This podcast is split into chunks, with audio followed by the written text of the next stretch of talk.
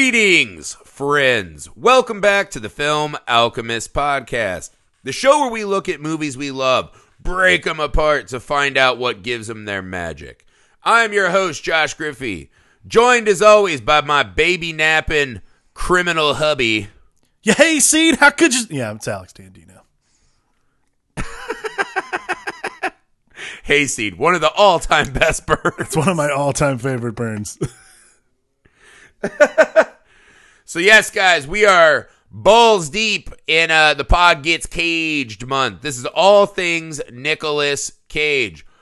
Exciting news this weekend. Uh, you guys will be hearing this during the week. But as of Friday, Mandy, you can own Mandy video on demand. I bought it on Amazon. Woo! It is fucking bonkers and amazing, and I can't wait for you guys to uh, join us in watching that. So get Mandy. That'll be our next episode. Today, we're going back a little earlier, Cage. This is Raising Arizona. Um, this is pre-action star Cage. This is this is figuring himself out, Cage. But what I like and why we chose this, um, this is comedy Cage. Yeah, this is like not only comedy cage. This is like high-level comedy cage. Like he's not. Yes, he's not- very good comedy Cage. He's not accidentally funny like he would be in The Wicker Man. He's like actually being funny because he's an actor. No, I mean this is the thing. I've always thought of this role as it's it's kind of Nicolas Cage doing a more tough guy Gene Wilder routine. Interesting. But that's who he reminds me of in this movie as it's playing. I, I saw a lot of Gene Wilder in the performance. okay. Um, obviously this is this is an early Coen brothers. So this movie, high style, great pacing. Um, all of the characters in this movie are fucking phenomenal. I think this is the And second. Nicolas Coen Cage Brothers movie. benefits a lot from this. Oh yeah. This is what I like about this role though for Nicolas Cage is what I think this movie does well is it finds a way cuz not only does he shine in the comedic portions of the film, but he always has that this kind of gets back to what we talked about a little with leaving Las Vegas which the uh, the biggest theme of this movie is a guy like Nicolas Cage trying to find a way to fit into society with the rest of us average lesser men. Yes. I feel like this is a, definitely a recurring theme in Nicolas Cage movies is these exceptional people he plays feel like they do not belong in the normal society so they try to find try to find their ulterior their the other way to be a functioning member of a society they deem kind of unworthy. Like I think high being incarcerated all the time is actually has actually much more to do with the fact that he's functioning on a much higher level than the rest of us are. Everyone throughout the movie calls him stupid. I disagree. I think he's actually understanding humanity at a div- at a deeper and more fundamental level than the rest of us can, and therefore people are penalizing him for it. I mean, that's certainly one way to look at it. no, uh, I the opening of this film is really funny to me because it plays very Wes Anderson, right? It's very high paced, uh, driven by the music, a lot of fast cuts. Everyone is kind of lined up, very centered, like a mugshot. Right. But so so early on in the movie, we get we get this kind of unlikely romance, right? I love Nicolas Cage sees Holly Hunter's character, and he sees his route Yeah. to a new life, the life of the everyman, right? By the way, Not a jailbird. I love his voiceover through this because it's just straight up deadpan. Like nonstop, just he doesn't ever like go up or down. He literally just has one tone for the voiceover the entire time. I love that. I have no idea why. But it like makes him a little more bumpkiny because like he has no feelings one way or another about something. He's just like, well, and then I met Ed. I knew. I'm like, wow. Like it's no, almost it's, like it's because like he comes from a long line of outlaws and outdoorsmen. it's like pre he has to sling really blade. focus when he writes. Yes, that is exactly what it is. yeah, I, I don't know. I love this opening because his moments with the parole board are just fucking pure gold, right? Because what we learn is that Nicolas Cage is enamored with robbing the same place, the shortstop, over and over again. You're right. always gets arrested, and then because he doesn't use ammunition, they always have to parole him right away.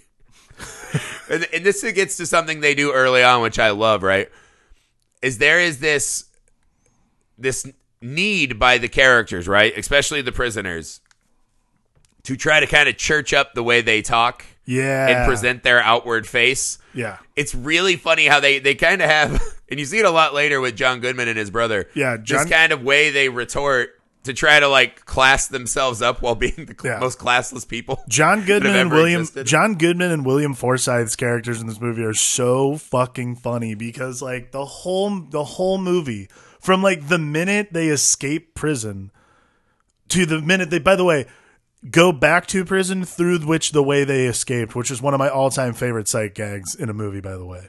Is the ending when they're literally crawling back into the hole to go back into prison. like it's We've one all of my, been there, dude. I dream of that day every day. but like the whole time they're calling like they're fucking bumpkin terrible idiots and the like that stick up scene with like it's a stick up you hayseeds and like trying to make everyone else seem less important like these guys are dumber than all the rest of the people in here because the stick up goes terribly by the way and like that is the kind of thing that you have going on throughout the movie is this that farcical element really also brings us back to like why Nicolas Cage is so great in this movie is he really does farce really well. Like that's the thing I think that he's the Yeah. most that's the thing I think he's most talented at as a comedic actor is his ability to commit to the world he's in. this is an un unsung moment of Nicolas Cage to me, right? So I was reading his interviews from the red carpet for Mandy. And I sent this to you earlier. He talks about in here how at this point of his career he's kind of grappling with his legacy. Like what is Nicolas Cage's legacy? Because he obviously had some some duds along the way, especially lately. And he kind of talks about his approach to acting. And Nicolas Cage's approach is he's like, I just never wanted to do naturalistic acting. Right. He's like, I have done it before, but to me, that's not where it's at. He he his theory is kind of to present this kabuki theater version of acting, Right. where he will be kind of bigger and more absurd and cartoonish at times, but it it helps in that regard to to help elevate and express the meanings in the story, right? Right. and and this is this is often debated, right? Is it like minimalist or do you get more in on style and zaniness?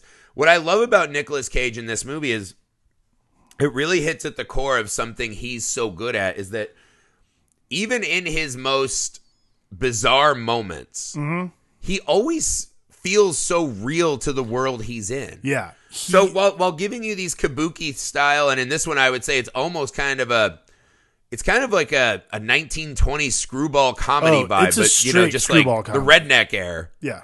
Yeah, and in in you know, he's kind of in this, like you said, farcical world that has this built-in paradox of you know the kind of the screwball, fast talking people trying to be classier than they are, but they're all kind of you know down and out, maybe a little dumber than they should be. Right. So in this world of contradictions, and then as we see later, there's a lot of element of bigger fantasy, um, and this and that. Nicolas Cage makes you feel like he really exists in that world. yeah. It's kind of this. It's it's a weird Alice in Wonderland effect of Nicolas Cage where he always feels natural to the world. yeah, exactly. I think yeah, that's exactly what I was saying. The thing that makes Nicolas Cage such an authentic actor is that he is strangely authentic to every single situation he's in. There's never a movie I've watched him in where I go, Nicolas Cage is in this movie, not the character. Like Nicolas Cage, whatever character he is in a movie, whether it's Ben Sanderson in Leaving Las Vegas, H.I. McDunnough in Raising Arizona, fucking Castor Troy in Face Off, uh, the guy in The Weatherman, like all these characters are distinct from that universe because Nicolas Cage says, I am the character living in this universe. I'm not an actor portraying this character. That's very important, and that's very much like why Nicolas Cage, I think, has been able to transcend sort of the Hollywoodiness of everything and not faded away with time because he is these characters. It doesn't matter who they are, he is those people and they are him. It's fascinating. yeah, and it, it seems counterintuitive, right? That his acting is as good when he's kind of putting on these big, you know, overly expressive, often over the top kind of performances. Right. But I think that speaks to the skill is that you can still root that somewhat to the ground. Right. You know, it's kind of like Dennis Hopper in Speed. You're like, that's just insane. Or Dennis Hopper in Blue Velvet. Dennis Hopper in a lot of movies, I guess. where you're like, he feels very movie character at times. Right, yeah. Nicolas Cage usually finds way, and to me, one of the best examples. And you know, as we're doing Nicolas Cage this whole month, we're kind of examining all his movies through the lens of him himself.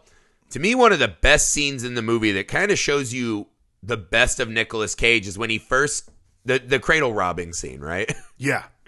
him walking in and so there's there's this instantly built-in great look he has in the movie where you know he kind of is fashioned himself as he he thinks he's still this partial outlaw right wild hair weird clothes this and that and watching him try to to pick the babies right Right. Yeah. and then as he does we see things start to go wrong he sets a baby down and it's running and it becomes this kind of tom and jerry episode of trying to keep the babies in line and you know the couple downstairs looking up what's that noise so you don't know if he's going to get busted right. Right. um, there is this this look on his face as he begins to sweat. There is this madness that consumes Nicolas Cage's face where you're like, this guy should not be in a room with children. This is horribly wrong. and he, the, the madness exuding through that room, but also in his actions, he he's really lovingly trying to cradle the babies and, and keep them in line.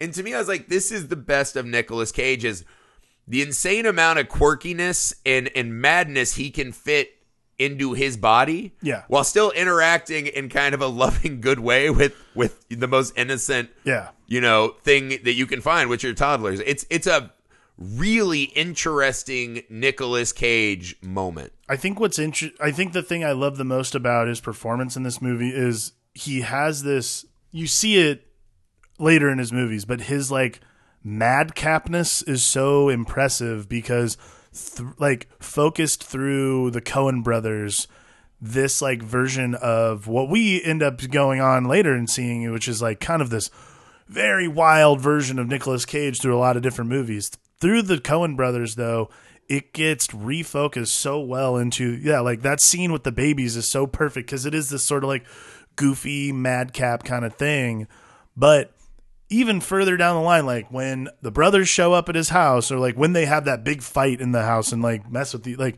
mess up the whole place, like even the final battle with uh with Smalls, like all these very madcappy things in another actor's hands would be just fucking scenery chewing garbage. But because Nicolas Cage commits so heavily to being who this character is on screen, you believe every single second of every single moment he has.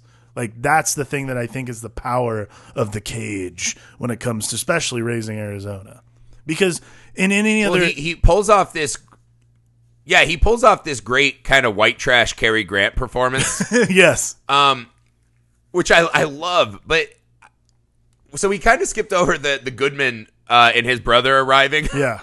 And I love one of my all time favorite scenes in a movie is them coming through the mud, John Goodman emerging. and every scene he's in, it feels like he's just, ah! he's just screaming, right? This great Goodman scream. And then he lifts his brother up from the feet, right? Like Yeah, feet being first, birthed I into the world. that. But this is a theme they do in the movie constantly, which is the, these men just with these primal screams against the universe. You won't repress me. you know, this Wild West thought of I'm this individual and I should be free and I'll do whatever I want. And what you said that the fight scene between Goodman and Nicolas Cage has some of the funniest versions of that. Yeah. And one of the moments that I just fucking died laughing was when Nicolas Cage and him are fighting. Nicolas Cage raises his hand up to fight, right? And John Goodman's like a big dude, right? This this is a he's fighting to save this child. Nicolas Cage is at his end. This should be Right. this hardcore moment, but it's reduced to this kind of just silliness, right? The ultimate silliness of these men trying to be so manly. But when Nicolas Cage raises his fist and his knuckles scrape the ceiling, he goes, ah! Yeah. That's and we see him getting tackled. I'm so glad you brought that up. The whole movie is just like- taking the piss out of this outlawness that he's invented for himself. I I wrote down I was like Nicolas Cage scraping his Nicolas Cage scraping his knuckles on the ceiling might be one of the high points of this movie. Like it's so subtle and quiet and min- and minute, but honestly like that moment right there I fucking died laughing. Like I woke Andrea up. I was laughing so hard. Like that was like yeah, the whole silliness of that scene. Because this is the thing. It's like two outlaws, right? It's this great good, the bad, and the ugly moment. yeah. And it's just the, the silliest, most ludicrous fight while the other brother sits in the the bathroom and just kind of coddles the baby very sweetly. it's just it's but it's so fucking because that's what you're saying, right? Like this is some, and this is the Coen brothers, right? Is they are masters of subverting uh, the tone of what you expect for different genre fare, Right. and they do that to great effect in this movie. Um, one of the things I I found that I loved about this movie, watching it again, I love the use of the baby in this film, right? Because the whole movie, like we said, it's kind of these down and out losery types. But everyone who comes in contact with this baby Yeah. Seemingly starts to fall in love with it and tries really hard I I absolutely uh, adore to that. take care of the the baby. I adore that entire like kind of yeah, like the enchantment a child just bestows upon you. Like it's really fascinating to me like because these are all terrible people. Like from look, I think obviously Ed is the most redeeming has the most redeeming qualities, but all the rest of them in the movie are absolutely terrible people. Like Nathan Arizona is a piece of shit.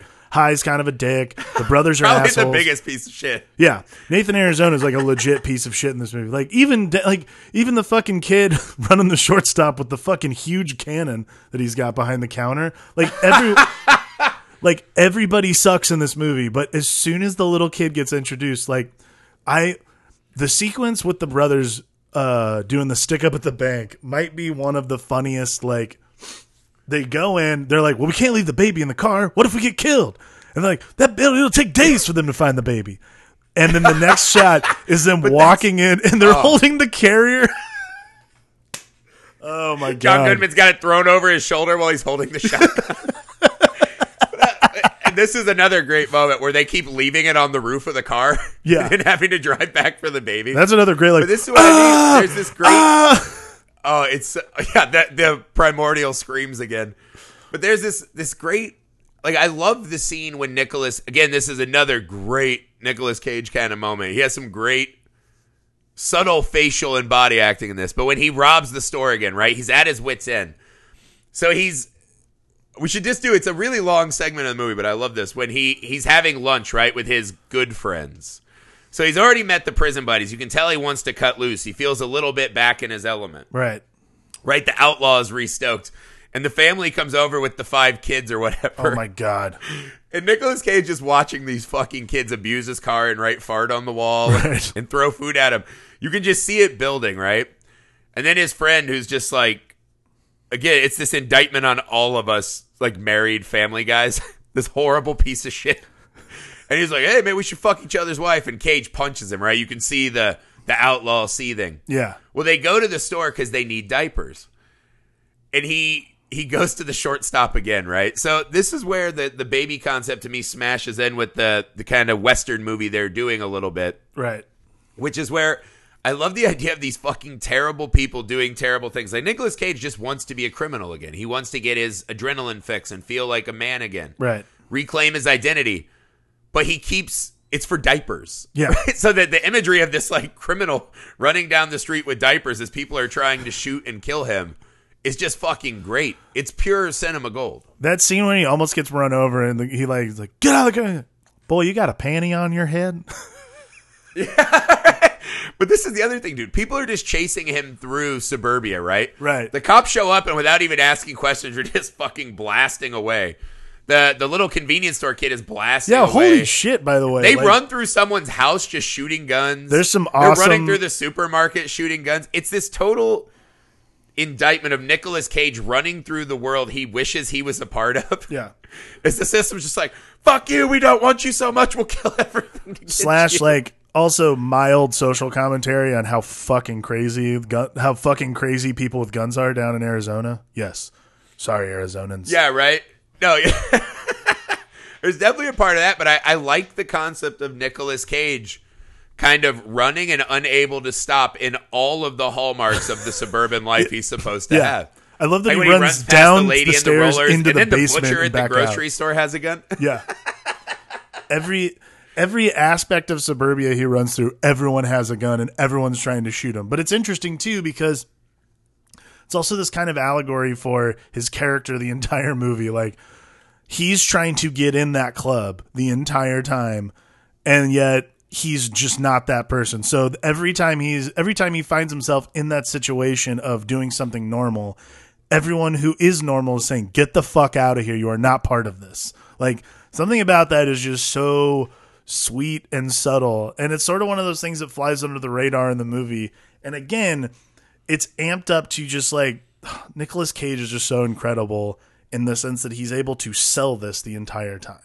Like I feel like in, an, in not even in lesser actors because the Coen brothers don't generally have lesser actors in their movies, but like any other kind of actor would not have known how to play this properly. I don't think. Like there's a way that Nicolas Cage does this character and makes this movie work that only Nicolas Cage can do. And I think it's because, like we said earlier, Nicolas Cage commits immediately to being who this person is.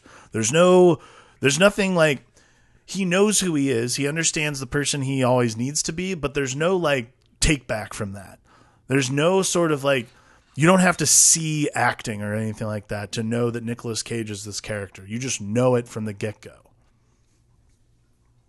What's really fascinating because I watched the movie, I was like, John Goodman would have been in the running for, uh, you know, the HI role. Like Yeah. that seems like a good John Goodman. But then you start imagining the kind of the big swaggering, you know, kind of thing. And it's so funny because John Goodman's a great actor, Yeah. and you can't imagine that they didn't imagine him for that role at some point Oh no. to me and, and just thinking of the differences but Nicolas Cage being able to walk the world between kind of this this believable criminal uh you know but also this this very sweet natured guy trying to make it work and he kind of has a poet soul right he's always writing the letters and you know while monologue his his his words are very sweet and earnest and he's very introspective he's having the dreams Right. so Nicolas Cage walking between the zaniness and the the toughness of the character, but also giving you that emotional chewy core, man. It's like a, a perfect little Oreo of genre, man. Wow. Well done there. I really enjoyed that. Um we haven't That's talked it. Show's about over. I'm retiring. No. we haven't talked about her much, but I do want to say I, I also think Holly Hunter is just fucking amazing in this movie. Like she's oh, she's great. like she's incredible in a lot of things, but she is so she's such a great like foil to Nicolas Cage because she really has to play the straight man in this movie because she's the one who she's been a cop, she understands she's on one side of the law. And what's fascinating is when they decide to kidnap Nathan Jr. Like he is the one who says like I don't think we should I do think this. I think Nathan Jr. No one knows which baby it is. The whole Yeah, whatever. Yeah, whatever. Whatever kid it is. That might be one of my uh, favorite lines in the movie. Is they're like, "Which baby was it? Uh, Nathan Jr. I think." And he fucking walks away from the camera. even like, the parents. well done, well done. But that scene in the car before he runs in to steal one of the kids, like, or he goes in, comes back out, and tells Ed, she- he's like, "I don't think we can do this." Her like stare down of him is so like hilariously emasculating because she's the one who the whole time has been like, I, you know, she was a cop. She had very specific morals. She has a very strict moral code. And the whole time she literally emasculates him for not doing the thing he's really good at doing, which is get like which is stealing things. Although he's not very good at it because he gets caught a lot. But regardless, like this whole like sort of emasculating thing about not being able to kidnap a child is really funny to me. And again, it just goes to and then throughout the rest of the like that ending scene where she uh, is confronting Smalls, the guy on the on the motorcycle, she Right. her like walk down and like give me that baby like that. I'm like fuck, dude. Holly Hunter is just totally kick ass in this movie. I fucking love that whole that whole sequence at the end with Smalls is so awesome, but she is just a fucking badass in the entire thing. I love it. And it's not easy to be Yeah. on, it's not easy to be on camera or on set with Nicolas Cage when he's just doing that kind of thing. And she just holds her own like a boss, man. It's great. I mean, think of all the like big personality and actors she's surrounded by. Frances McDormand's doing like this mom from hell. Yeah. Nicolas Cage, John Goodman. you know, Yeah, and Randall Tex Cobb. Like she totally holds big, her own. big characters, and yeah, she gives this kind of just subtle. I know exactly what I want. I'm willing to work for it. It's it's a really good performance. Like at the end when they take Nathan Jr. back, her acting in that scene where she's like, "We don't want the money, man. Can I just like look at him for a little longer?" It's just awesome. Like Yeah. she really gives an amazing performance in this. Yeah. Um, we haven't talked about yet, but we got to talk about Lauren, Leonard Smalls. so this is the biker of Nightmare, right? Uh, and Nicolas Cage, he has these visions, and he sees this vision. He says, a man who has all the power. Nicolas Cage is actually haunted by his soon to be decision of being in the Ghost Rider franchise. He's seeing his future movie career barrel down the road at him. Uh, but yeah, he imagines this man with all the powers of hell and just this this great fucking just cartoon character of a movie character, right? Oh yeah, like this So guy is this guy was this guy was drawn. I think one of the Coens must have doodled him and said, "Is there an actor who could do you think do this?" And they're like, "Uh, no, but I think there's a professional boxer who could probably do it." Like, there's like, it's amazing. I love it. I, well, like his intro is him tearing down the freeway and hitting a little rabbit with a grenade. Yeah, no, There are these amazing, huge fucking mushroom cloud explosions behind him everywhere he's driving. fucking It's so fucking, fucking shooting lizards off rocks. You're like, God, dude, this movie is incredible. Right. And it's cool because at the end, we get this big badass, uh, you know, kind of comedy moment of him just, you know, it's like the holy hand grenade of Antioch moment. Yeah. Where he's exploding rabbits everywhere he goes. Right. But the Coen brothers throw this extra fun layer in, which we, we learn at the end is that he's essentially this avatar for how Nicolas Cage sees himself. Right. Which is so funny because, yeah, at the end, because he, Nicolas Cage even describes him. He's like, he's one of these things that's a tear to the small, innocent, cute things around him. And that's how Nicolas Cage feels. And then at the end, as they're fighting, and Cobb's just whooping his ass, right? They pull the shirt open, and he has the same Woody Woodpecker tattoo. Yeah. And there's this cool moment because as he rides up on the motorcycle, he does the, the primordial scream, right? But his is like an actual, they dub in a lion roar instead of like all the other, like, ah! Yeah. It's like, So he's like the most super alpha. And as Nicolas Cage and him are fighting, when Nicolas Cage pulls the grenade, he looks at Leonard Smalls and just says, I'm sorry. yeah. And I was like, that's such a cool little extra element. Because most filmmakers, I think, would see that and they're like, well, this is a plot hole. Right.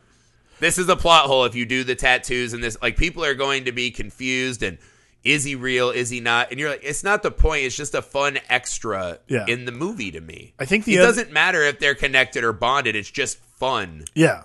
uh, extra character. I think the other thing that's really interesting is he's the only one who knowingly puts the kid in danger. Like everybody else loves that child and then accidentally like leaves them. He's the only one who picks the kid up and literally puts him on the front of his fucking motorcycle and starts to ram people with it. Well, also that his motorcycle has like a baby seat clip. Right. I was Well- like, this is a bad. Day. Well, he has those charred baby. He has those little on his charged belt. baby booties, and I'm not sure what that's about. But I think what you're saying though is really interesting. I think because I love that. I love that idea of him of like you know Smalls being the avatar for who how Nicolas Cage sees himself because Nicolas Cage sees himself putting this kid in danger at all times, and I guess the charred baby booties would make sense because if Nicolas Cage sees himself as that, he would be the reason that charred baby. He would have to live with the fact that he ruined a kid, that kind of thing. So Yeah, exactly. Yeah, I mean, it, to me, it's one of those things. Like, while it seems like it opens up whatever, that's kind of the fun, magical ability that the Coens have. Yeah. which is they're one of those group like filmmaking duos. They don't mind leaving you with a lot of questions. Yeah. sometimes, and I think that's such an underappreciated um, ability to not only be willing to do that, but to get studios to let you do that. well, and I think that's the the thing about their films is I wouldn't even say it's necessarily about them leaving you with questions. A lot of the time, what they're doing is just they're leaving they're leaving questions hanging out there, and you need to conclude on your own because they're in the middle of finishing the A line of the story, like the story that everyone who's just watching the movie and doesn't really care about anything else, they want to finish that. But they're dropping little things for you to just kind of grab onto so you can go back and rewatch the movie over and over again. I've seen this movie three or four times in my life. And I can tell you every single time I've watched it, I've felt differently about it at the end. This time I can tell you I felt because we were watching it with a more analytical eye, I was I felt a little differently about it. Like that's what's so beautiful about the way the Coens make movies, and especially Raising Arizona, because it is a screwball comedy farce, like whatever you want to call it, but also it is sort of this strange little allegory for, you know, kids and parents. Like there's literally no other like what kids do to parents and what parents do to kids. Like there is no finer allegory in film, I think, than a man seeing himself as a giant warthog from hell, so to speak, holding a kid, and you're like, holy shit, I could totally ruin this child. Like that's that's a really that's a really beautiful imagery, and that's I, whether it's intentional or not is kind of beyond reproach because that's what's so awesome about the way the Coens make movies, like you said, is that they're not answering questions for you; they're just dropping little things here and there for you to talk about. Yeah. Yeah, and I, I certainly not out of laziness or unawareness. It's No, just you know all. they they don't feel the need to spoon feed you all the time. No, I love, and you, you got to it there a little bit. I love what they do in this movie too, because a lot of this movie is about the death of a man, right? Mm-hmm. Like when you have kids, you your life does change. It's an inherent death of who you were. Trust me, I've gone through this. right? Um, and a lot of parents don't adjust well. Like you see the guy who has the five kids, he's just like, ah, fucking let him do whatever he wants. He's trying to maintain who he was. right. And he's like, I can cure that. He's like, just try to find a way. And his idea is he still wants to go fuck everyone else's wives. Right. So you're like, in a way, that guy doesn't seem like he's changed much, right? He's not being a good parental figure, a good husband. He's not trying to help raise his kids, seemingly. He's just looking for another pussy, right? and so that makes him a bad guy, even though he's not a criminal. Nathan Arizona is a prime example.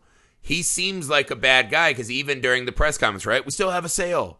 And then at the Right. end, when they bring the baby back, the first thing he does is set his loaded pistol in the crib as yeah, he goes to right? make sure his kid is all right. and he doesn't know the name of the kid. Nathan Arizona doesn't shift his behavior Right. um, seemingly when he has five kids. So that because you got to it too. Uh, John Goodman and his brother do. They have that great moment like we'll never let him go. He's jail. He's Gale Jr. now. Yeah. and after the blue bomb, when they take the baby back, John Goodman's running down the road. That's our baby too. God, dude, there's just so many of these great. John Goodman is just the best, like boisterous screamer of all Coen Brothers movies. I don't think I've watched a Coen Brothers movie where he hasn't been just like shouting at someone at some point.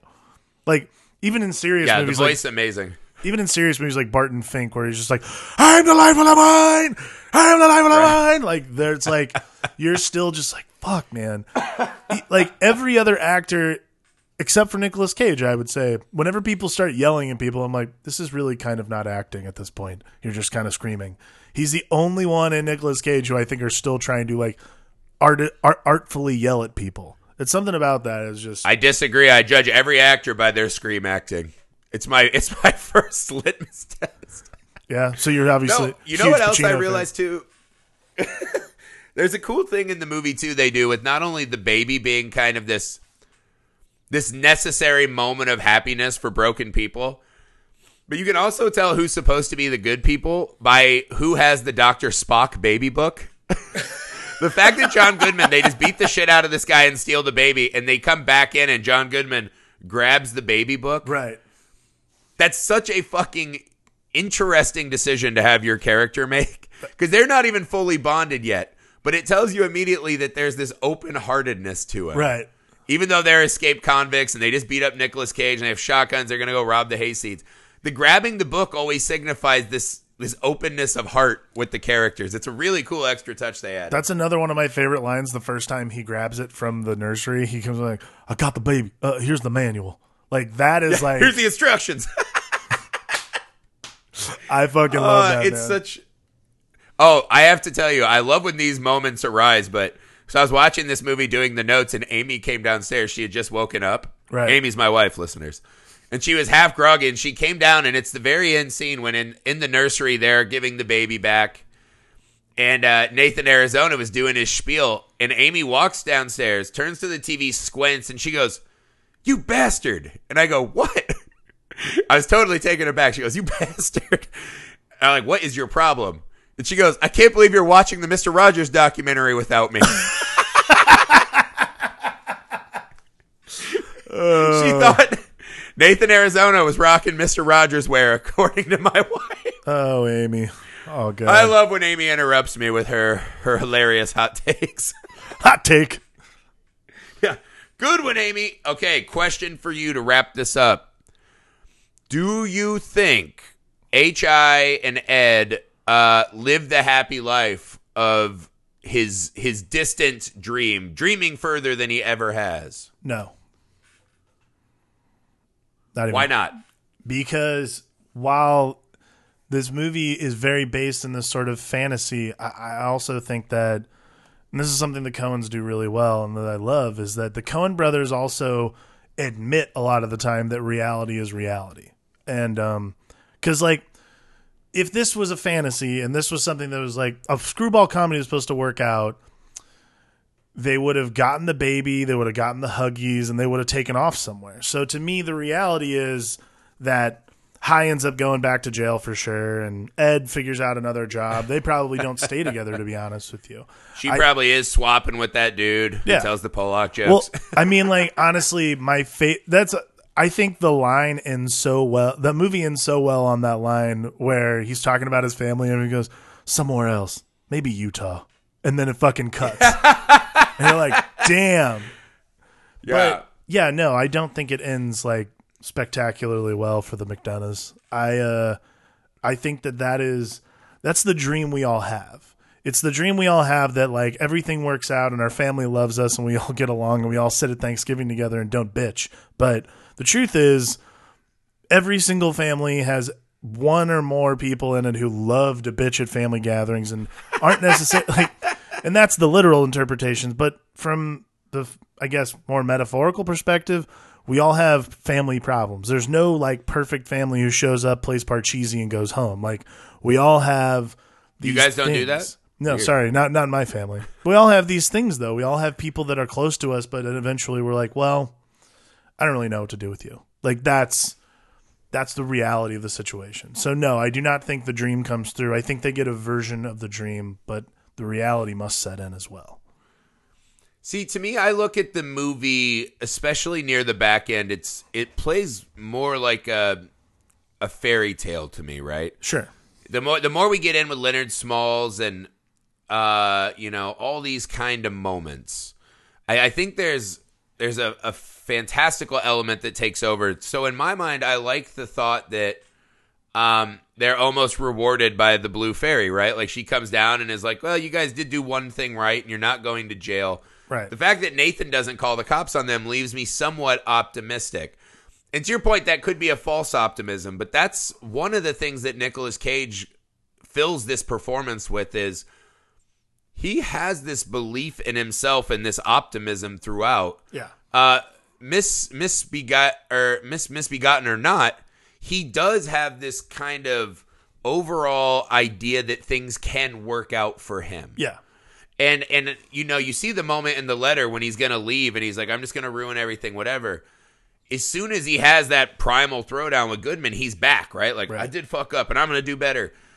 And I, I think that's one of the cool things in the performance is that it would be easier to make and this also goes to the Coen brothers, it's easier to make this movie is a Tarantino style flick to me, right? Oh yeah. where it's like criminals running around trying to you know score the the payday at the end but there's so much heart and optimism to almost all of these characters um even as their situations vary but are almost always not good almost no one in the movie seems truly happy. Actually i would say probably no one.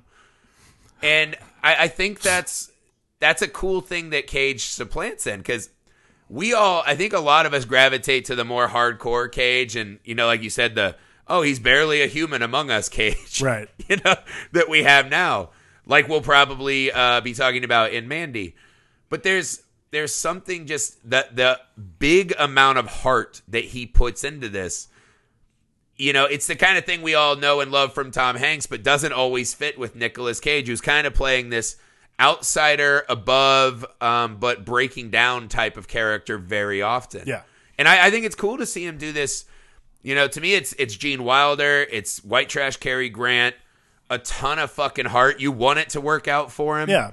You know, I think it's that it's the whole visual symbolism of the unloaded gun, right? That's what Nicolas Cage is in this movie. Yeah, he's the he's the loser you root for because he's not doing anything. He's not. It's he's robbing convenience stores. One convenience store particularly with an unloaded gun. like that's someone who's premeditated, understanding what they're doing. So really, you're rooting for him to just figure out like I'm going to stop doing this. I'm going to get like, you know, like I love that sequence at the beginning when he's working at the sheet metal factory and just fucking hates it. And all he ever hears is some guy tell him a terrible like that's all of our lives.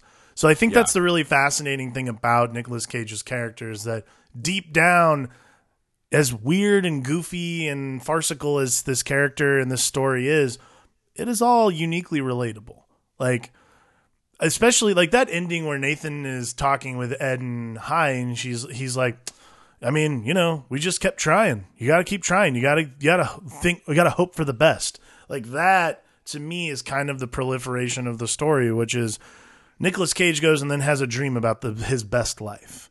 Like that's that's what the movie sh- that's a movie what it, it ends up being about is like you can't just take you can do as much as you can but you can't just take something and say this is my this is the best version of life now like you have to work at it Yeah. Well, there's the iconic scene of them sitting on the lawn chairs, right, watching the sunset. Yeah. And there's this great little sequence there where they're kind of maintaining their house and property, and you know, it's it's like a little shitty trailer, and it's the kind of thing you watch and you almost are like, oh, that's not good. yeah But when they're sitting on that chair, truly in love, and he's trying, and they talk about that's why they want a baby so much, is because Ed says there's just too much beauty uh, for just the two of us yeah and that every day we wait's a day that he might regret having missed all the beauty. And I was like, that's such a fucking cool and beautiful summation of the movie, right? Which is no matter how bad it is or we think they have a life that's not enviable, um, they just see this huge amount of beauty and opportunity on the horizon. It's kind of the, you know, when you're at the bottom, you know, you look up from the abyss and you see the the light up there, right? right Like, yeah where, where it's easy to just get lost in it, these characters always have this kind of optimism to them that makes this movie a fun and different version of a story we've seen a lot of times. agreed i love it Nicolas Cage, to me, and we asked this at the end of Leaving Las Vegas, right? Would you put uh, Ben Sanderson as a top five Nicolas Cage performance? And even though he won the Oscar, to me, it's not in my top five favorite.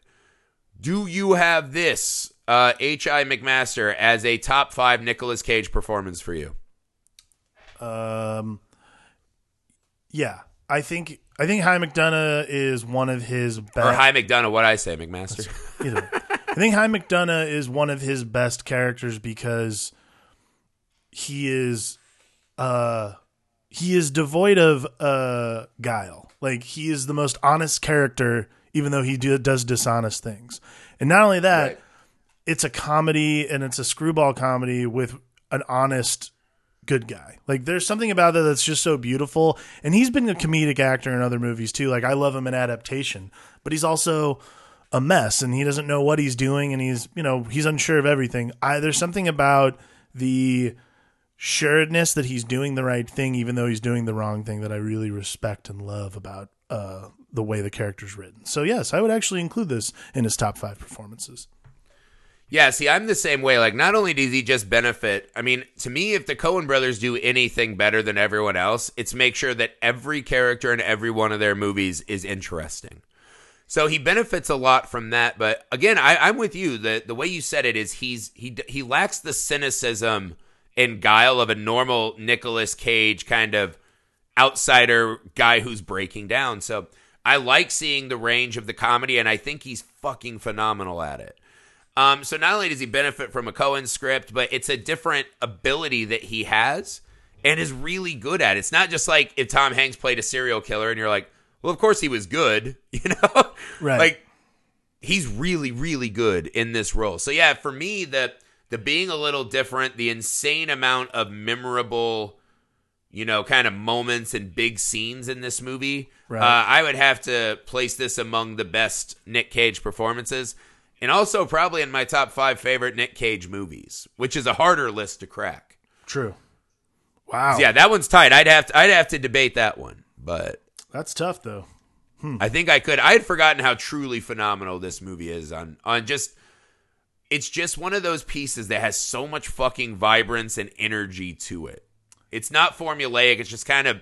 It's just alive. I love those movies where you're like the just energy of it is popping off the screen, and that's what this movie is. Yeah, I wonder if it would be in my. I'm not sure it would be in my top five Nicolas Cage movies, but it definitely isn't one of my top five. It's Coen hard, man. It's one of my top five It's Coen hard. Brothers movies for sure. Yeah, top five Coen for sure. Nicolas Cage though, because you're like, I'm pretty partial to like Con Air and The Rock. The Rock or dead deadlocks have to be on there, Right. And then everything after that is a little more wishy washy for me, right? Like it, it just kind of depends on the mood I'm in with the cage. I think so. Like that's what's so great about Nicolas Cage is, and this is what's so fun about this month's curation is it's all mood dependent. Like whatever version of Nicolas Cage you want to see, there's a version of him out there that will provide you with that version. Like Yeah. Oh, And I'll man. tell you this straight up. Mandy is probably in my top five favorite Nick Cage movies already. all right, I like that. Big fucking praise. I- so that's it, uh, guys. That's Raising Arizona. Uh, we did that. We did our Leaving Las Vegas. Uh, next, we have acquired Mandy. You guys should do the same. You can buy it video on demand. Uh, we are still with Wild at Heart. We still have Con Air. That's a banger. Can't wait. Uh, due to special fan request, uh, a friend of the show, Heath Benfield, an old friend of mine, one of my favorite people to bash and uh, hash out movies with, I should say. He sent us a very well reasoned and interesting uh, message imploring us to add Bring Out Your Dead, the Nick Cage, Martin Scorsese flick, um, as a great showcase for kind of the weird ticks and eccentricities of Nicolas Cage. So, as a bonus, we're just going to add that. And you guys can still vote for another bonus Yeah. Cage. Honestly, there's no shortage of Nicolas Cage movies, so we're pretty much, uh, you know, taking them as they come, I guess. That's true. I mean, time willing, I would love to just do every single Nicolas Cage movie in order. If I could just do, and I'm not kidding, there's probably two years worth of curations for Nicolas Cage movies. We'd probably be doing that. Yeah, I've already thought of good Nicolas Cage puns, so when we come back to Nicolas Cage month, we'll be ready. but yeah, guys, so uh, for sure, Con Air, Wild at Heart, Mandy, which you can acquire now, uh, video on demand. And also, if you're cool like Dandino in LA, you can also do the theaters. And Bringing Out the Dead or Bring Out Your Dead, whatever it's it is. Bringing Out the Dead. It's a Martin Scorsese movie. Yeah, where he's the EMT ambulance driver. So we're going to do that. You guys can still vote on a cage that you hope to see. And if you have a really good, well thought out reason to implore us to any other Nick Cage movie, we're all ears. Right We're here. all ears. We'll put in the work if you guys help us help you. do it. That's it, guys. Follow the Film Alchemist podcast list on the Letterboxd app. That'll let you know what's coming up so you can get ahead of the curve, stay abreast, watch all the movies before the shows drop. You can follow us on social media uh, Facebook and Twitter, all that good stuff. Uh, please share that with your friends. Let's get the conversation going. And if you guys would take a moment, please write a uh, quick review and rate the show wherever you find the podcast. It seems like a little thing, but it helps us track and find a bigger audience. The more alchemists we get, the more weird, amazing gems we're going to find to present to you guys. And that's what we're hoping to do above all else. Please, please. We love doing this show. Please, please make, Yeah. please make this as please make it as exciting for yourselves as it is for us when we get to do this stuff. Yeah, don't be a prickly pear. Prickly pear.